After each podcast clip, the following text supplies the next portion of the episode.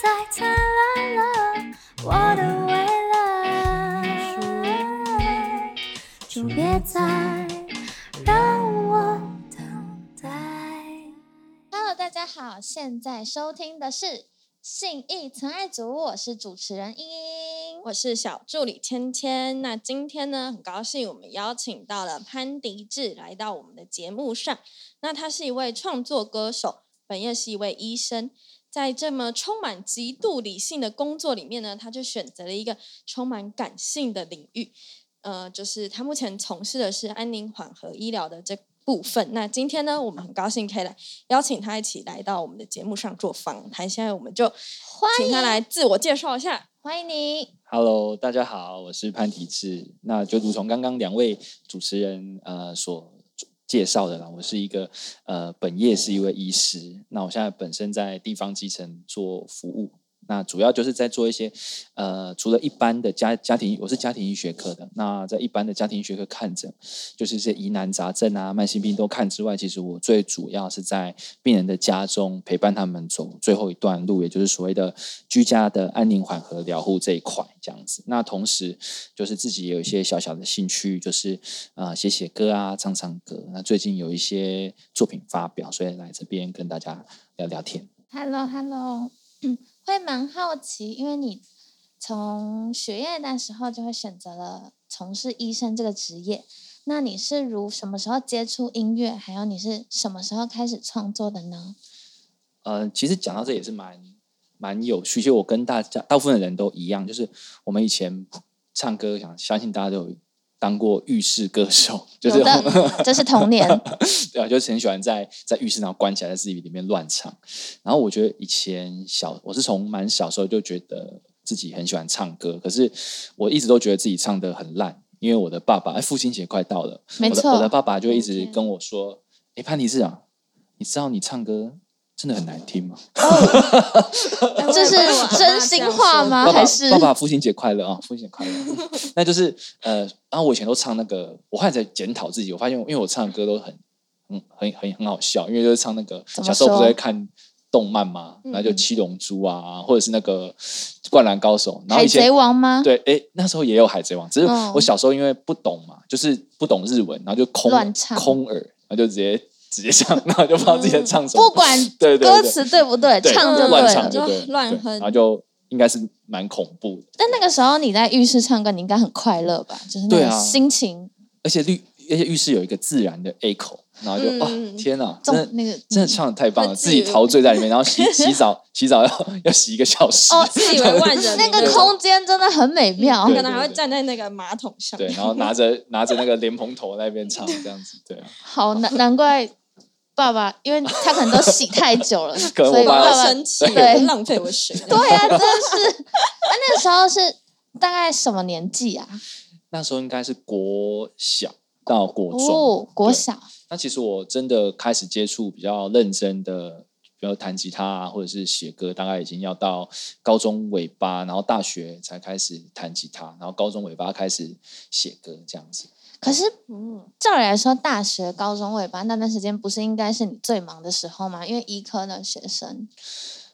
对，但也是压力最大的时候，然后也是容易失恋的时候，所以就是会有一些动力去写东西，特别有一些情感对，然后也是最中二的时候，对，所以就会对，就会所以你还有写日记的习惯？呃，以前以前有，但是后来就就就变写歌后来就长大了。啊？哎，哎，这样子是不是恭喜到很多写日记的人？没有没有没有，我是说 后来就太长大就太忙了，就没空。哦长大就太对对但其实某种程度上也是歌词反映了你的日日记生活。对，其实我觉得写歌对我来说，某种程度就是是保留自己生命中的那一段时间的情绪跟画面，把它储存在这首歌里面，所以回去听的时候就可以呃再回味那那段时间。嗯打开低潮，嗯那个低潮不是低潮，对不起。是那个电脑里面的低潮。哦，我们男生的低潮可能不太能够去这样子回味。那个对党名要注意一下。好哦，这这这我就有点好奇，是不是真的是男？你们医生压力应该都很大，嗯，然后是这不能这样讲，应该说很多男生的低潮里面应该都蛮你是想要问他低潮里面有没有吗？没有没事，好，继续下一题。好像会破坏我的人人设。对是没有，我想 我今天是一个就是害羞内向的那个成熟稳重的。没事没事，我们刚刚节目这个形容词 观众们好不好奇节目前的样子？哎反差在哪里？我刚刚都看了些什么？好，好，我们继续。想要问一下说，就是因为你刚刚提到是唱歌部分，那你其实你也会弹吉他，那你是什么时候开始接触到吉他嗯？呃，我是大学二年级的时候去学的，找我的老师，然后大概学了两年、三年左右，然后后来就自己弹到现在这样子。对对对就是学完之后就会开始自己作曲吗？对，在学的过程中，其实就开始持，因为我其实持续刚刚有注意到，就是说，其实我在学吉他之前我就在写歌了，嗯所以吉他就变成说是一个写歌的辅助，让歌曲更完整。嗯哦，那架构更更确实、更扎实这样子。所以在学吉他过程中，我还是持续在写歌，然后一直到现在这样子。哦，了解。好的，诶，那我蛮好奇的，就是他有在他社群上面分享到关于音乐，治疗的部分，嗯，想要问一下，说你是什么时候开始接触到这件事情，还是其实你一直都有在关？注，呃，这些不管是音乐治疗、艺术治疗啊、芳香治疗这些，其实在安宁缓和领域里面，这都会被用到，因为我们能够使用的药物药物往往有有限，所以我们会尝试一些非药物的方式去让病人放松，或减轻他一些身体或心理上面感受到的痛苦。嗯，所以音乐治疗，因为我自己本身就是玩音乐嘛，所以嗯就对这一块会特别有兴趣。那就会有去了解一下，在台湾其实呃音乐治疗主要的流派大概就是大部分都是从国外学习回来的，就是呃澳洲啊或美国这样子。那呃但是呃在台湾目前的音乐治疗健保是不给付，所以嗯使用上面会比较比较有局限一点。那我们自己平常如果没有受过正规的的训练，是不能够称我们在帮病人治疗。因为治疗这两个字其实听起来很简单，其实是很严肃的事情。治疗就一定要有疗效，病人要获得呃一定程度的改善，那有明确的指标，我们才可以称之为治疗。如果你只是唱歌给病人听，那病人觉得哦好棒哦，啊或者是哭了一场，那只能叫做那个音乐的，你办了一个音乐的活动。啊我们大概只会这样讲哦，所所以像我自己，我没有我没有音乐治疗师的执照，所以我不会在外面宣称说，哎，我可以帮病人做音乐治疗，这样子，这点可以跟大家稍微介绍一下。那我有点小好奇是说，那目前如果是呃，以在台湾的音乐治疗的这个领域里面，是如果我想要去接受这样的治疗，我可以去哪里找到这些管道？了解，目前民间哈，在有执照的音乐治疗师、有证照的音乐治疗师呢，他们会开一些工作坊，嗯或者是呃，在有一些粉丝专业，他会公布说他在哪些地方有做音乐治疗的活动。嗯那这是第一个管道，可以上网搜寻，然后找到这些治疗师，那去参与他们的活动。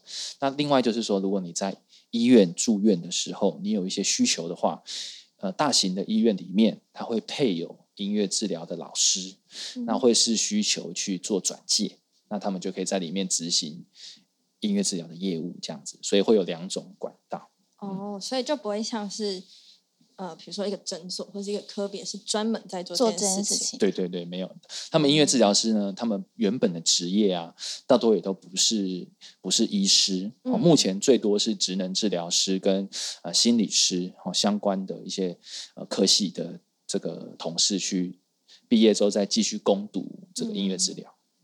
哦，所以是目前台湾就是没有这样，但是国外的话是有专门这样子的对。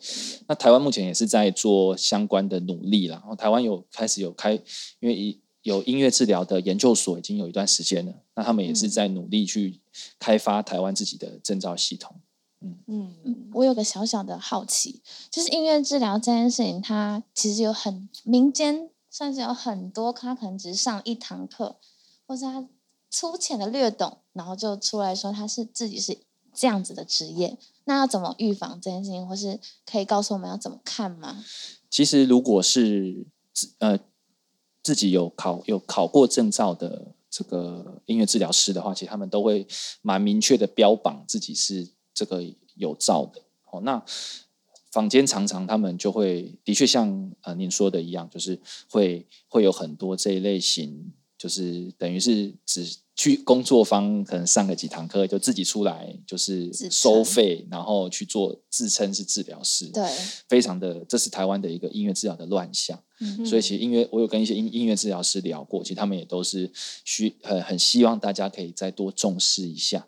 那一定是要去呃注意这个人他是不是真的有音乐治疗的背景，嗯哦，是是不是有相关取得相关的证照，那再去上课，以免花的钱那没有得到呃应该得到的效果，大概是这样子。嗯那就是大家提出想要点这个需求的时候，大家要小心一对，点。大家一点。有点严肃，没，事没事。好，那因为刚刚有提到你的相关工作，嗯那就是想要问一下说你的工作跟你的这个音乐的兴趣，你是要怎么兼顾的？因为说平常会写歌啊，有时候你其实也有出访一些演出。对，那你的工作这么忙的之下呢，你是怎么安排你的时间去做这些事情？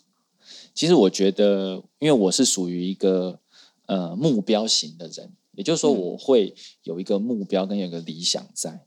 那在为这个理想去努力的时候，我就不会去很在意说时间上的问题。也就是说，我可能会有很牺牲掉很多呃一些可能休闲啊、发呆或者是放空的一些时间，我会把自己榨干去去完成我想要做的事情。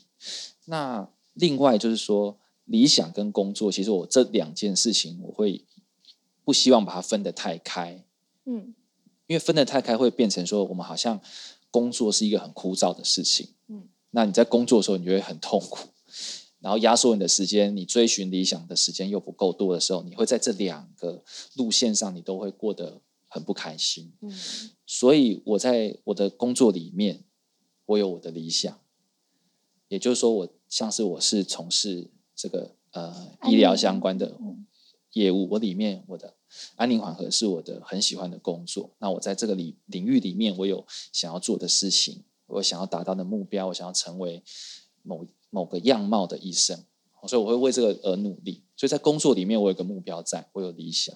那另外在这个呃唱歌写作这一块，要达到这个很棒的一个歌手或者是创作有很好的作品，其实在前面需要很多的努力，其实就像工作一样。但是我会像我对工作的态度，每一步的去做的踏实，所以在追寻这个理想上面，我的每一步的这个过程，我也都走的呃很很很燃烧自己去完成。所以在这两个上面，我觉得是有点。呃不是完全切割，就是工作就是工作，嗯理想而是有点混合在一起。像我在这我喜欢的事情上面，我才能够做得更好，然后更全力以赴，然后更有信心。嗯，了解。带着理想工作，嗯，我觉得这是蛮多人都会蛮想要去做到一件事，但是非常的困难。对，因为毕嗯竟理想跟工作这件事情听上去它就是有差别。对，有时候要有一点运气了。我觉得有时候是运气好，然后刚刚好遇到，然后有抓住，其实嗯就把握。谢谢老天，这样子。对一原来切都是个幸运的概念感觉。对，对，那，你的工作上面其实是想要就是治疗病人，然后让病人可以好好的过完这一生，或者是让他达到一个他目前最舒适的状态。嗯，那你在呃音乐上面呢，你的理想是什么？就是你的最终目标，你想要到达什么样的地方？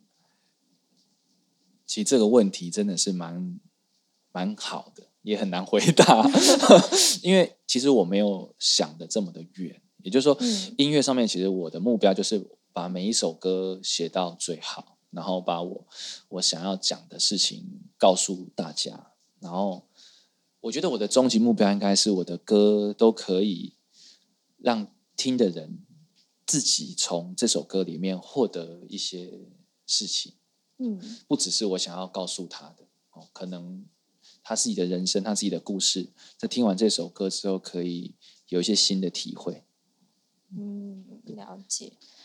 就是会，我觉得他的那个终极目标的理想比较像是在，我觉得他不能说是一个目标，但是他每一首歌里面都在实现他的，就是其实都是一直在诉说着他这首歌想要表达给大家的。对，也不能说嗯一定要有一个目标，但其实嗯他现在的每一首歌都是他的目标。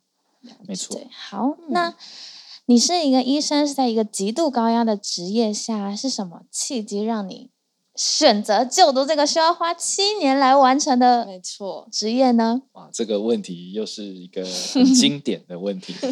那我相信大家都看过一些医疗剧然后就一定嗯要妈妈得了什么绝症啊，然后有一个神医把他救活了，对从此立志 哦要当医生。贵人或者是自己小时候啊遇到了一个很棒的医生，然后从此就以这个医生哦为目标，终于他也当了医生，这样子。该不会您也是如此吧？这些事情啊，我听听起来我要跟大家说，因为我也认识很多医生嘛，我跟他说这些事情几乎不存在，好吗？看看就好，是这样，不是不存在，是微微小的几率会有一些些这样的案例。就是必须很抱歉，我要在这边说实话，就是说，就其实大部分人都不是这样。你就算真的遇到一个好医生，你也不一定真的能够当当医医生。对，这其实需要头脑的。很需要，好不好？一堆专业术语，我头超痛。就是如果不太会念书的人，可能就会稍微有一点没办法。所以其实我们大部分人其实就是我们因为有考试嘛，哦，所以把考试分数考到高，哦，就嗯成绩比较前，在这个现今考试社会底下，哦的一个这个算是优优势组哦的嗯人。那他们就会去自然而然会去选择这个职业，这样子其实讲讲穿了很无聊，但是其实就是这样子而已，并没有嗯什么很很感人肺腑啊、很伟大的动机。嗯对啊。那我们大家基本上都是在进入医学院哦，开始接触病人之后，才开始慢慢发掘自己呃适不适合这个职业，然后在这个职业里面你喜欢什么样的领域，你希望成为什么样的医生。其实我们也是在在求学训练的过程、养成的过程中，我们慢慢去摸索的。嗯，那就是在病患啊即将进入安宁疗程的里面啊，他们其实心里也是会很慌张的吧，或者是也会带有一些呃他们自己觉得的刻板印象。那你都是怎么帮这些家属或是病人做一些心理建设的呢？其实的确就是进入到这个状态的病人啊，哦，跟他的家属其实都会面对莫大的压力，然后因为进入到安宁缓和，其实就等于你的生命已经走到了尾声，好，那你需要呃医生来帮帮你做很多的呃疼痛的控制，或者说焦虑感的一些解除，所以在第一次接触这类病人的时候，我们都要花很多时间去做解释。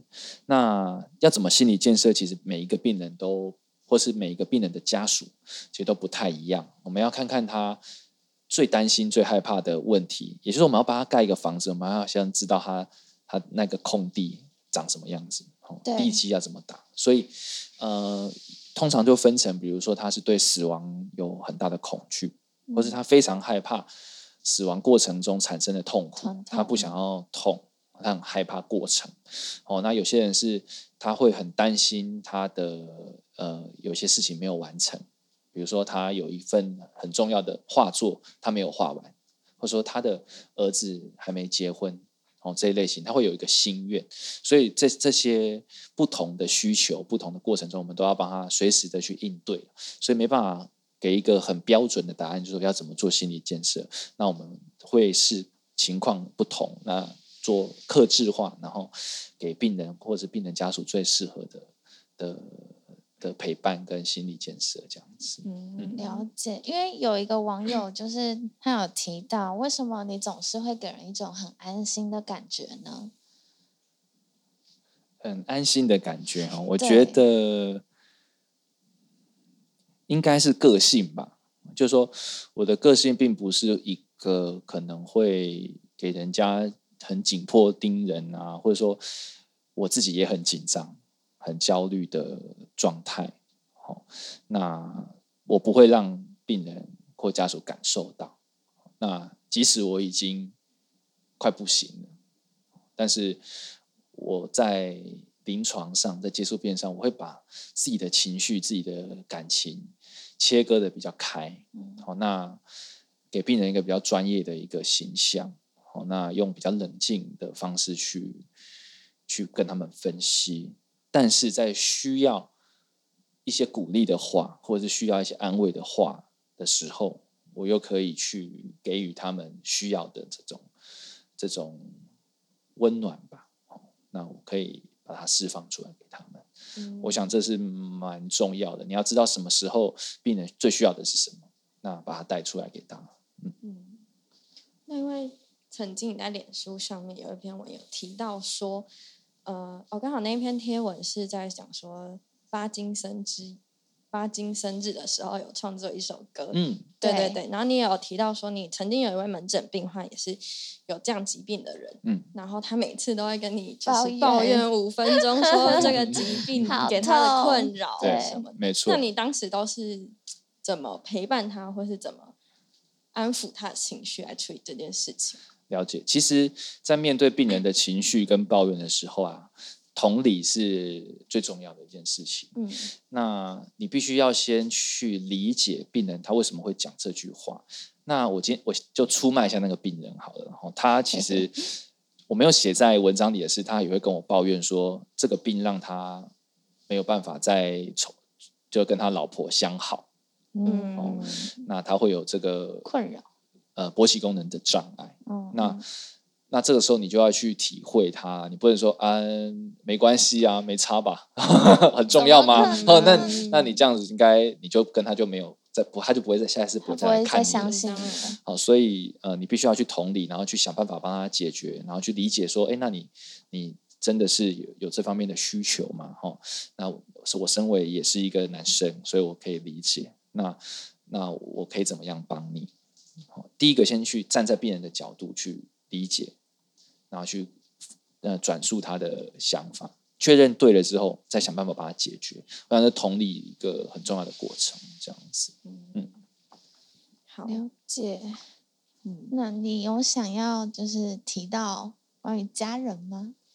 哦，没有，为什么我的会想要问这题？是因为我家人其实也有哦是要讲你的家人，不是讲我的家人。OK OK，好，那我们开始访问。那您的您的家人，那您的家人在这个疾病上面遇到了什么样的幽默大师？的家人是幽默大师师，幽幽默默大大师幽默大师蛤嘛蟆，对。对，幽默大师没有只是因为我看到这个的时候会有一点感触，会想问这一题，是因为因为家人也是曾经有这样的疾病，然后后来离开，其实蛮可以认同说为什么他会想要一直抱怨这件事情，因为其实有苦难说，老实讲，没错对病人来讲，对对，没所以才会特别想要问这一题啦。其实有很多病人他真的是有苦说不出，那我们的角色其实就是要帮他把他的苦说出来，嗯尤其是当他没办法跟家属说的时候，所以有时候我们会先跟病人理解，然后再转述给家属。其实有时候可以化解很多不必要的误会，好跟这些情绪了。嗯，对。辛苦了。那如果观众朋友听不懂的话，可以稍微解释一下，就是巴金氏，巴金森氏症，其实对它会有一些颤身体颤抖，对的肌肉僵硬等等，然后到后来会有点神志不清，所以其实他们会很难去表达他们想要说的话。嗯，嗯，非常谢谢这个英英医师跟芊芊医师的解说。我我我我今天学到了一课，谢谢。不是这样子的，我们医生不敢不敢，真关的公面前耍大刀、欸，真的好。那你要跟观众稍微简单讲一下，还是我们制作不专业，你就是？巴金森氏病？不会，我觉得得你们刚才已经讲的很好啦。谢谢。对，因为巴金森症它就是脑内我们有一个特殊的传导物质，它分泌出现了异常。嗯，那这个异常之后，它就会间接导致我们的身体的动作的不协调，然后主要是协调性，然后会有一些不自主的战斗。那在但是而且这个疾病比较困难的是，它是渐进式的。好，那目前的药物我们并没有很好的办法去根治这个疾病，我们只能延缓它的退化。嗯它终究会进入到最严重，我们说的极重度的一个帕金森氏症。那那个时候基本上他就没有办法做任何的活动，那会并发一些精神症状跟失智的状况，那就变成一个卧床的病人。那在照顾上就会进入非常大的困难，家属也会非常的痛苦。哦所以这个疾病就是我们大家都非常的关心。那呃也也希望如果有这一类的病友与家属的话，那不要说很灰心丧志，也就是说现在的医疗资源投注非常多在这一块，所以大家嗯一起加油。好的，好的，先谢谢潘医师跟嗯我们观众解释的这么详细。错那在安宁病房的日子啊，你因为要面对家属们在对生死这件事情上面，你是怎么克服内心的感性，然后并且对病患做出理性的判断呢？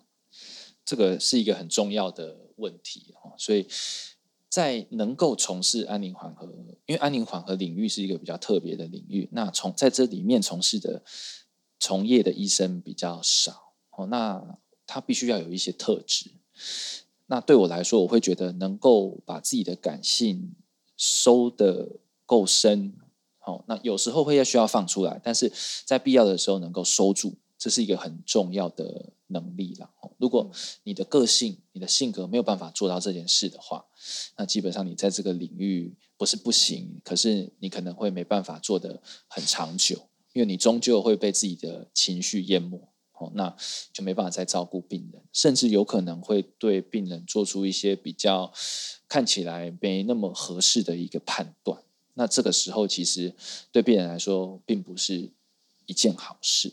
嗯哦，所以说我会，我从以前我觉得是我的个性啊，没有什么技巧，其实我就是能够切割很开的一个人，所以我在临床上面，病人可能往生啊或等等的，大概不太会去有很明显的一些难过啊，或者是这些情绪上来，那我反而是在当下我是想说，这个时候病人或家属的情绪，我应该怎么去协助他们？我想这是比较重要。比起你在那里，你在那里就是跟着他们一起哭，有时候你去想一些其他的方法去帮助他，也是呃一件好事。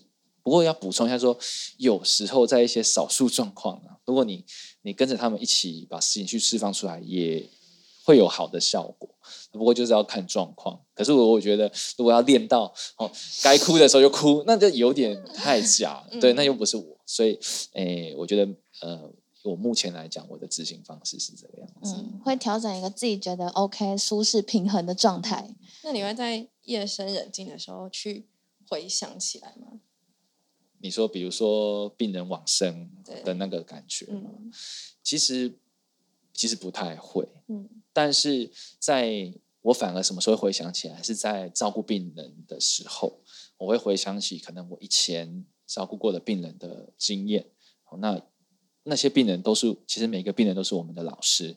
那以前病人教过、教会我的东西，那我可以再把它应用在更多病人身上，让其他病人也得到呃更棒的照顾。我想这个是我会做的事情。嗯，好，那我想要问一下，你在面对这么多生离死别的情况下，你有没有在做这份工作的时候遇到会令你内疚、令你自责的事情？会啊，一定会。我想每一个医生在他的成长过程，甚至他已经成长成完全体，然后在这个治疗病的过程中，难免都还是会遇到一些会后悔的事情。那我自己其实印象最深刻就是我那个时候在其他科别的病房，那有一个病人，他是一个呃肝脏衰竭的病人，那接受肝脏的移植之后，还是有很强的排斥反应，所以整个肝脏已经是衰竭的状态。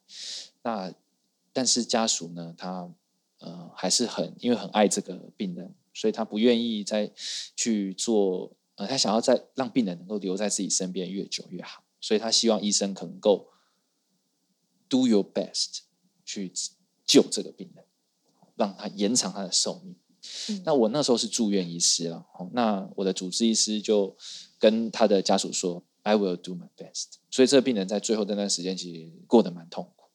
那我我是住院医师，所以我没办法去去去怎么讲决定这个病人的完全的所有的事情，我只能够在我能能力所及的部分，尽可能的让病人不要这么辛苦。但是整体来说的方向，其实病人还是每一天都在承受莫大的痛苦。那在这我这个夹在中间的这个角色，其实，在那段时间，我真的自己心里也是很过不去。直到现在，我都还记得家属跟我的老师手握手约定要 do best 的时候的那个画面。嗯对，但这个 best 对谁才是 best？其实我到现在都还没有一个答案。答案是我觉这样子。得这个就很像是，因为我之前有一个演出，然后他讲议题刚好是呃要不要签放弃治疗同意书这件事情。对我觉得这件事情其实就是我到底是努力要把你救活，还是就我就放手要让让你以最舒适的方式离开，我觉得我们现在就是在很努力的去调整大家的用用词的方式，嗯其实就等于改变我们思考这件事情的逻辑。比如说，我们刚刚说放弃治疗，这放弃治疗这两个词，其实都是有重大意义的。你放弃，放弃代表说你放掉了一个不错的东西，才会叫放弃嘛。那治疗，治疗就感觉是一个呃，你要救活，哦要不要救？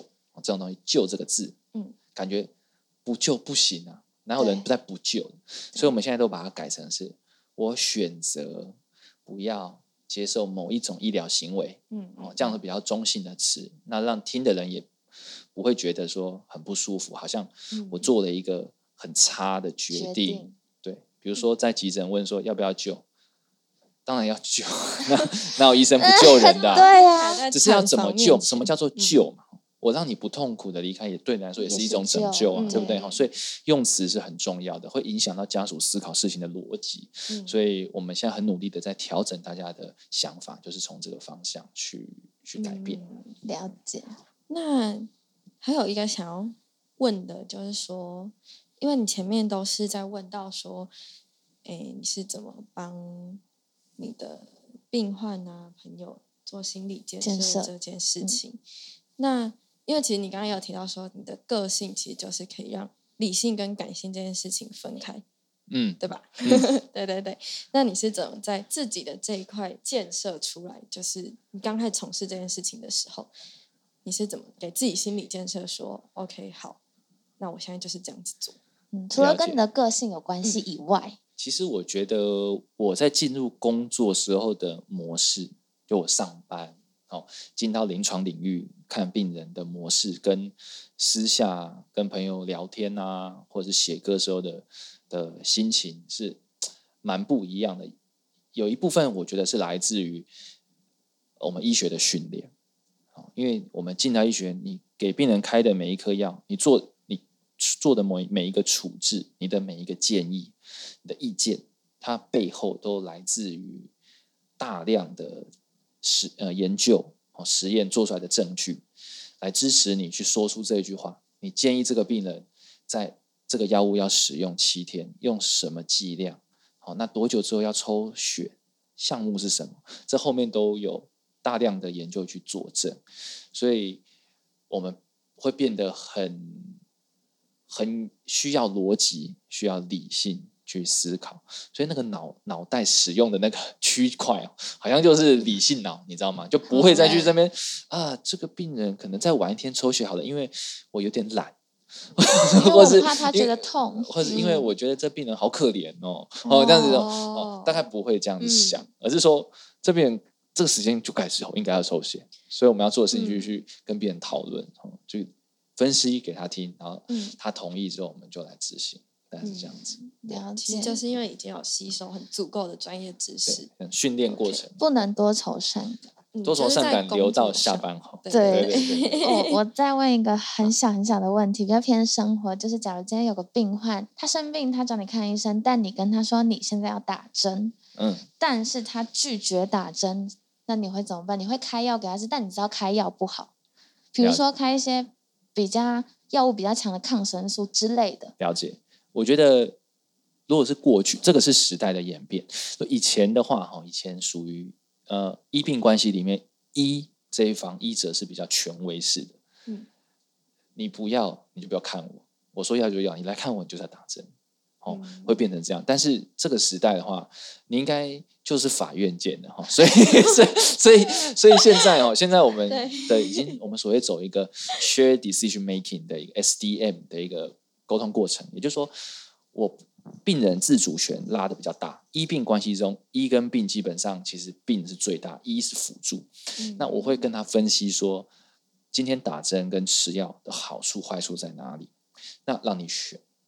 好，那你如果觉得呃不行，我要吃药，虽然听起来打针比较好，那我也不会马上让他就是放他走了。我会跟他说，那你是什么原因让你会想要不想打针？哦，一定有一个原因，我们去剖析一下。那尽量的在我的，因为我心里知道，就是可能打针比较好嘛。如果照你刚刚的这个讲法的话，那我就会尽量的去说服他。那如果最后真的没有办法，那我会让他吃药，只是我会在伤害最小的状态下给他一个建议。如果万一吃药发生了什么事情，那你可能还是要转变成打针，或是你要接受进一步的治疗。我想现在的医病关系已经变成大概是这个模式，比较像我们两个是一个团队，我们嗯彼此沟通，然后一起把你的病治好，大概是这样子。嗯了解。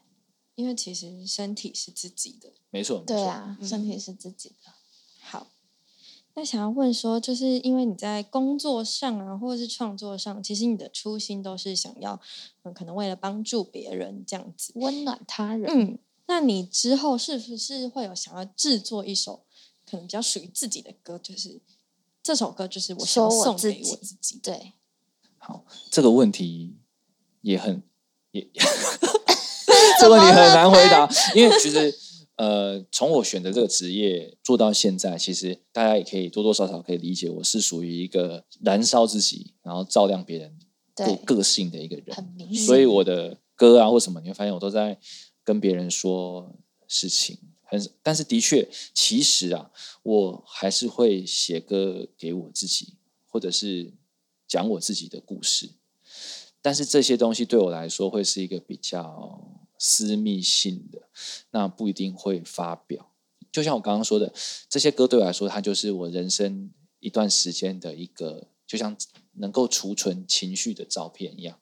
我就把这段的情情感存在这个首歌里面。那我需要的时候会去回放，那再去回味那个，也许是苦，也许是甜的滋味，这样子。对，所以，嗯，的确也有了，只是不能让你们听到而已。就是这是属于 只有母酒会听到。对，只有母九会听到，对他也很无奈。不 会，只是属于自己跟自己的秘密啦。没错嗯，好，那除了你利用创作来舒压以外啊，你还会透过什么样的方式去排解你的心理压力呢？其实我有一段时间蛮不知道怎么办，就是说除了写歌之外，有一些压力排解不掉，那会有一种孤独感吧，就是、呃不知道能够跟谁讲，我有点不太好意思去跟朋友讲一些比较内心深处的一些话，或者把自己的弱点暴露在别人的眼前，所以我会变成都是在讲一些比较比较干的，比较比较干，哎，可以可以讲脏话吗？就比较讲干话，然后就说比较、呃有的没的啊，讲一些很无聊的、很好笑的话，这样子，哦，转变成这样去让自己的心情变好。但，我的朋友也都很配合了哈，就是 所以我觉得适度的跟朋友相处是对我来说蛮重要。那最近我有一个朋友也教我说，其实我应该多多再去接触大自然，哦，那去像我自己有潜水，所以可能多去潜水啊，然后等等的，哦，可以帮助自己身心再更放松一点。嗯，对因为我们的职业，我尤其是我做的这个领域，它比较容易接受到太多的情绪，啊所以如果这些情绪默默的累积的话，其实身体也是会受到影响。哦，所以讲干话，在明明在干话之中透露了我在舒压这件事情。嗯，就是放松吧。干化舒压法，嗯，那可是我很好奇，因为你没你是透过讲干话舒压嘛，但你并没有真正的把你那个很想说的话对说出来，你是真的会觉得舒服吗？所以就有了《失败的人》这首歌嘛。所以我会把这些东西浓缩在很集中的一个状态，然后把它写出来、唱出来。后来发现这种方式其实也不错，就是说，呃，把自己的黑暗面铺露出来，然后希望它就这样子过去，永不回头的一个感觉。对，那你现在会有比较多闲暇时间可以出去外面透气吗？因为你之前是在大医院，可能其实更忙。我原本以为我可以自由了。起来心里酸酸的。我老板，我老板 那个，我老板应该不会听这一集吧？哦没有，因为那个呃没有啦，就是其实到基层服务病人的这个业务是不会改变，嗯。只是说的确有比较多自己的时间，那也所以才会有这一系列的音乐作品的发表，然后让大家也看到更多不同的面貌，然后嗯，希望未来还是有更多的机会，然后写更多还不错的歌曲给大家，这样子。好哎，就是提一个小外话，就是刚刚你有谈到自由这件事情嘛。那因为现在是疫情期间，我还蛮好奇你是怎么样在疫情期间与一传媒共同完成的那首歌呢？因为你是远端嘛，去沟通。对，呃，帮大家那个补充一下，就一传媒，我们是在那个有一个 A P P 叫做 Clubhouse 嗯，的一个语音的一个，等于是 App 语音 app，是有点类似是 podcast，可是是大家都在大家都在同一个你想进来就可以一个语音的社交软体，嗯。对，那就大家可以在上面一起聊天，然后分享一些有趣的议题。对，嗯。那我们一传媒就是一群这个不务正业的医生，然后就下班下班时间哈，大家一起来上面就是拉拉赛，嗯。那讲讲好笑的话。那因为那个时候其实因为疫情很严峻，那我们这个一传媒这个讲讲笑话的这种模式好像不太妥当，哦因为大家很很辛苦，你还在那边给我嬉皮笑脸，所以我们就觉得不是办法，我们应该要调整一下我们。做点什么？对，那我们嗯就是，既然我们都是医生，我们就是一起来为医护发声，好，我们嗯大家一起来替这个防疫英雄们加油。那我们嗯就串联起这个活动，那在线上就是跟这个各社会上的就是参与的大家，就是一起一人讲一句，就是呃医护加油，然后呃我们录下来，然后同时我也写了一首歌叫《Stand Together》，然后预计下礼拜会这个数位发行，然后哦。那大家就可以在串流平台上听到。那好的，就是有后面也有医护的大合唱，然后主题就是希望在这个社会底下、疫情底下，辛苦的人们都可以呃互相的站在一起，彼此相挺，当然是保持社交距离，哦 心站在一起，人没有站在一起没关系，心心站站在一起，没问题一起对抗疫情，让我们走过这个难关。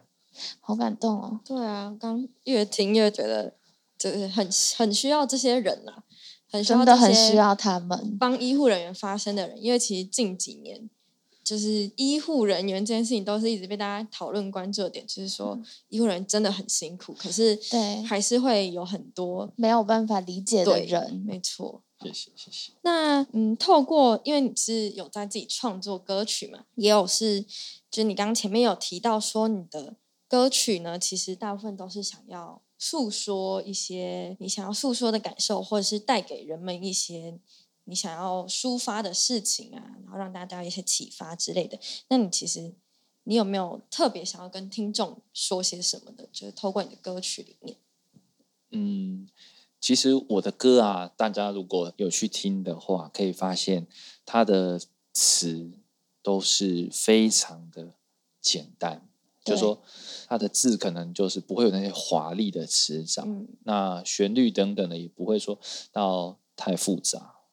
那我会觉得想要跟大家说的是，有时候情感的形式，哦，也许你用单纯的讲话是讲不出来的，但是其实你可以用很简单的一首歌曲，那就可以把你想要传达的事情传达出来，而且让听的人可以获得自己呃想要得到的东西，在这首歌里面。那那我觉得这个感动带出来的事情是这个力量是是很大的。那我有一首歌叫做《请你就这样抱着我》，嗯那它是我唯一会在病床旁边唱给病人听的歌，因为有时候他们的那些对家人的爱讲不出来，那我会引导他们用肢体语言的方式，就是抱在一起，然后利用这首歌去鼓励他们，把想讲的情感哦传达出来。哦我想这是我想要利用歌曲带给大家力量的一个方式，这样子。嗯，在医院，他的那个他的那看病的那个诊间里面都一定会有一把吉他，随没有啦需要，的时候才带去。对对对对对。是需要你知道今天会发生这样的事情，你我们就会通常带吉他。都会，呃因为这些病人我们可能都会看一阵子嘛，哦，这类型的病人，那如果他有这个需求，我们就会做一些安排。对，他这个是有排有安排的。哦，是有，嗯对对对对，哦不会说突然一个兴起，今天来上又不是喝酒这样子来那个一时兴起然后把吉他就开始唱，没有没有没有，其实这都是就是有设计需要这个病人有这个需求，然后我们用这个方式来协助他。对对对对对对，所以其实背后还是很理性的。对耶，这哎，那是你是一个人，还是旁边会有护士去完成这个安排呢？会，我都会有，我们是一个团团队作战，然后所以嗯通常会有护理师啊，其他社工师人员一起协助，那跟家属引导他们去完成这件事情。嗯，哇，所以就是说不出话的时候，我们就好了，抱一下，对啊，听首歌这样子。这这嗯真真的是最亲密这的接是触，跟人心最靠近的时最。直接。好，那因为听说你九月份的时候好像也会有一首歌发行，对吧？叫做《记忆诈欺对，嘿嘿，哇，嘿嘿嘿嘿嘿是怎样？要》，要炸鸡？分享一下？记忆炸鸡这首歌，其对，实分享分享。目前预计是九月，但是其实实际发行的时间有一点不太确定，是因为这首歌比较特别，它是跟游戏绑在一起，它是游戏的主题曲。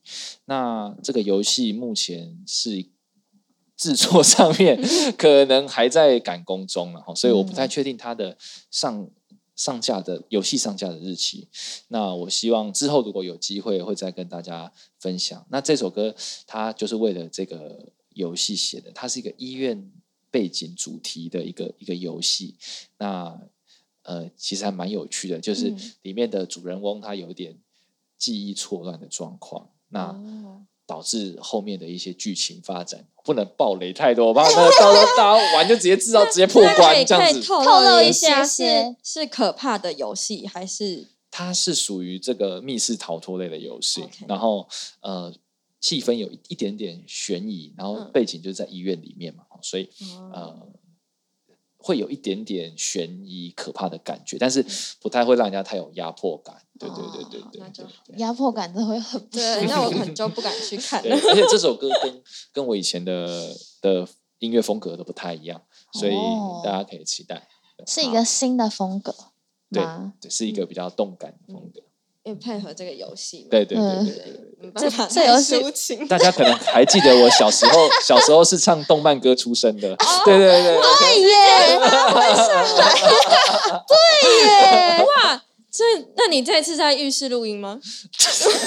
对，我觉得蛮合理的这。样回声有点太大，我的制作人可能头有点痛。对对对，好，好，我们直接进入粉丝丝 Q&A 的时。间。那这些呢，都是我们在呃 IG 上面有收集一些小粉丝想要问你的问题。第一个问题呢，他是想要问说，你在医院实习的阶段有没有发生过什么样的趣事？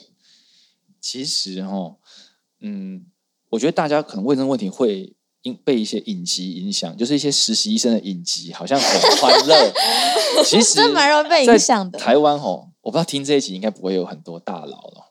科批应该也不会听的。我们以前我们实习生其实会比较像是一个可爱的可爱的狗狗，就是一条狗啦。呀也就是说很可爱也就是说，你会去做一些比较这个社会底层的事情 哦，就是一些比较辛苦的工作，会是都是你来做的哦，因为你要你是来学习的嘛，呃，所以所以在这段时间要发生什么有趣的事情 不太容易啦都是一些这个呃难忘的回忆，只能这样说。哦 比较对怎么听起来有点 悲伤？心那里深深。不过我可以分享一些就是看诊的时候的有趣的事情，跟病人的互动。我比较印象深刻的是，因为我们都戴口罩嘛，对，那其实我们这些比较年轻的呃医生出来看诊的话，最常被问的问题就是：医生你看起来很年轻呢。那这句话吼有两种意义啦，一种是哎你是不是很菜，或者是第二种是那个我孙女是不是可以介绍给你？会有第二种吗？会啊，我们很常很常见。不过、我遇到的事情是第三种。嗯，他说：“哎，医生，你看起来很年轻呢。”然后我说：“还好啦，戴口罩就是遮住看不出来。”他说：“你应该那个还没，应该刚满四十吧 等一下他他讲话很矛盾。”我三十，稍微因为那阿阿妈阿妈可能觉得啊四十岁也是很年轻的哦也，是也是。但是殊不知我是一个三十岁的美少年，不好意思。那接下来呢？接下来我就请他出去。哎，没有，没有，没有，怕没有，受伤。没有，我还是很好的把他的嬷问题解决，嗯那就没有后续了。这样子，对 OK，好，那第二题呢是说，好喜欢母酒晚安系列，下一首歌即将录制什么呢？或者是即将发行什么？对，母酒晚安系列就是一个呃，我会选一些比较呃适合在睡觉前听的歌曲，然后来做 cover。那下一首应该会想要试试看那个 Coldplay 的 Fix You，这首哦是一个比较也是属于温暖系，然后听起来会带给人一点力量的歌曲，这样子。希望大家会喜欢。大家期待一下。好的潘医师有空的时候就会呃，对，等有到我的空的时候那个脸书上面。好，那再来是想要问说有推荐的歌单吗？推荐的歌单哦，歌单感觉很多歌。我想一下，有推你说的几歌首歌几首歌是不嗯是？就是几首，或者是你常听的一些歌手啊，那我就来打开我的 Spotify，看我最近听什么？按赞的歌曲。没有问题。Spotify 也可以收听新意纯爱组哦。现在收听啊，不是 最近啊，我要推一下那个 IC b o 的那个最后喜欢我，呃，冰球乐团嘛，嗯是、也是一个我很喜欢的乐团。然后他们最近发了一个，就是有点像怎么讲啊，会醉，现在很流行，就是让你醉的那个的歌，嗯，像那个什么建国路上少了你，让你让你他醉直，接偷偷那个，让让你醉，让你醉这样子，从那种歌曲啊，嗯所以最后喜欢我觉得最近是蛮喜欢的一首歌这样子，对啊。然后还有吗？还有的话，我会推荐一首歌叫做《当你知道为何受苦》。我好喜欢这首歌、哦。对啊，这首歌真的是写的还不错，我还蛮喜欢这首歌。这首歌的话，它这个作词、作曲跟演唱人那个啊，嗯，就是我，怎么了吗？就是我，哎，怎这么那么刚好？刚的提吗？到这件事情的时候，就觉得有点微妙。啊我怎么刚好是我？我 我一定要再推荐一下两位我非常欣赏的这个歌手，一个是理想混蛋基地，啊，你的学弟他最近发了一个一个一个呃 EP 哦，那另外就是最近发行，最近最这几天才发行一批的廖文强。哦，他们两个都是我的，还要说自己，我我还没有到这么的夸张，这么的自我业配了，他理性了。啊，对，这这这两位都是我非常喜欢的我可以说听廖文强的歌长大，我想，对对有对，你就是因为听想要听廖文强，所以才加入了 Voice，生呃，对对对，没错。我每次都讲，恭喜你，这一次讲 对，他每次都讲接听，那就跟我到底是哪一个 app？相信存在傻傻分不清没事啦，值得原谅了，值得被原谅。好好好，那接下来我们进入一点刺激的，好了，快问快点的。刚刚前面访谈有点微沉重了，好。没错，我们接下来就要进入三题快问快答。那潘医师，你准备好了吗 好，来，？OK，好，那我等一下会数三二一，你就把答案告诉我。好，OK，好，一句话惹毛医护人员。三二一，呃，我跟你们院长很熟哦。好讨厌哦！直接这么重口味，是不是很多老公阿妈会这样？而且其实我们后来追溯啊，他根本不认识院长。一定是这样子的啊。或者是就是那种擦边球的破音了那种而已。Hello，是在 Hello 吗？我认识那个谁谁谁，所以的关押、这根本是关押。OK，好，第二个是最想尝试的拍摄风格，三、二、一。肌肉猛男照。哎，你这个感觉只要再稍微暴露一点就是了。所以你平常有在练吗？小练，小练，小练练，，这是有会上健身房，还是在家对对，里自己？会去健身房，哦，那你最喜欢练哪个部位？因为毕竟现在健身房全身都要练啊，全身都要练。健那个如果重训的话，我们基本上就胸肩背腿都要循环练。对对对，所以有努力，希望有朝一日可以拍到。可以可以可以，哎那个那个经纪人 有他收到了，他收到了，我 我看到收到的眼神。他应该不想看。哎，我很好奇，你那一组照片是穿丝吗？就是你的那衣服是，衣服是披上去，其实我没有穿。好，所以我说嘛，就再光再打亮一点。没有啦，那一次 满足两没有啦，那有。穿衣服啊，所以我穿衣服啦。你说什么穿什么丝？就是它上面的那个材质，感觉很像那个丝质缎缎面，哦，就是你没有啊就拍摄形象照，那应该是灯，那应该是应该是灯光啦。我就是穿一个哦一般的素 T 加一个外哦套而已。对，哦 谢谢你这么的称赞，我会我会跟我会跟摄影师讲的。对对对，好的，有啦，啊继续还有化腐朽为神奇。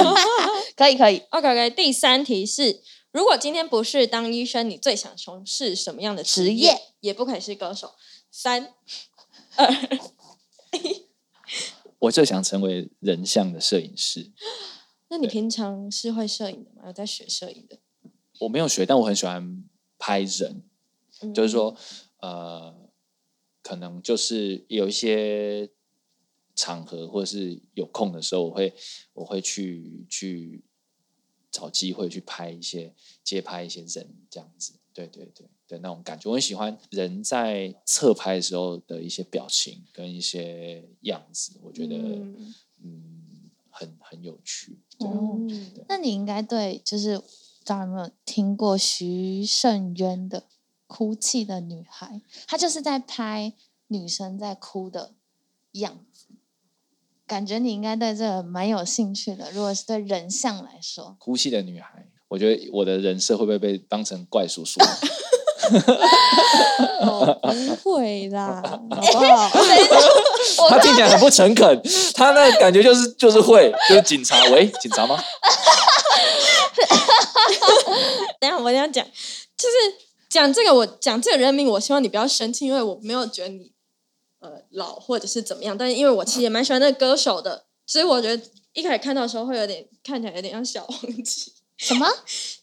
没事没事，就是现在收听的是信义存爱组，谢谢。好 了，最后一我来趴收尾是交给我们的芊芊。好，那今天很高兴呢，可以邀请到潘迪志潘医生来到我们的节目现场。那你现在收听的是信义存爱组，谢谢大家，谢。谢大家，接下来进入到我们看诊时间。如果喜欢信义存爱组的话，欢迎帮我们留下五星评价哦。如果有任何问问题，都可以在 Facebook 跟 Instagram 搜寻“存在音乐”，有任何问题都可以询问我们。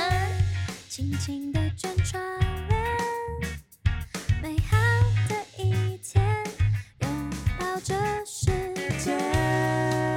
我一天，让我带你去冒险，走过每一条小巷大街，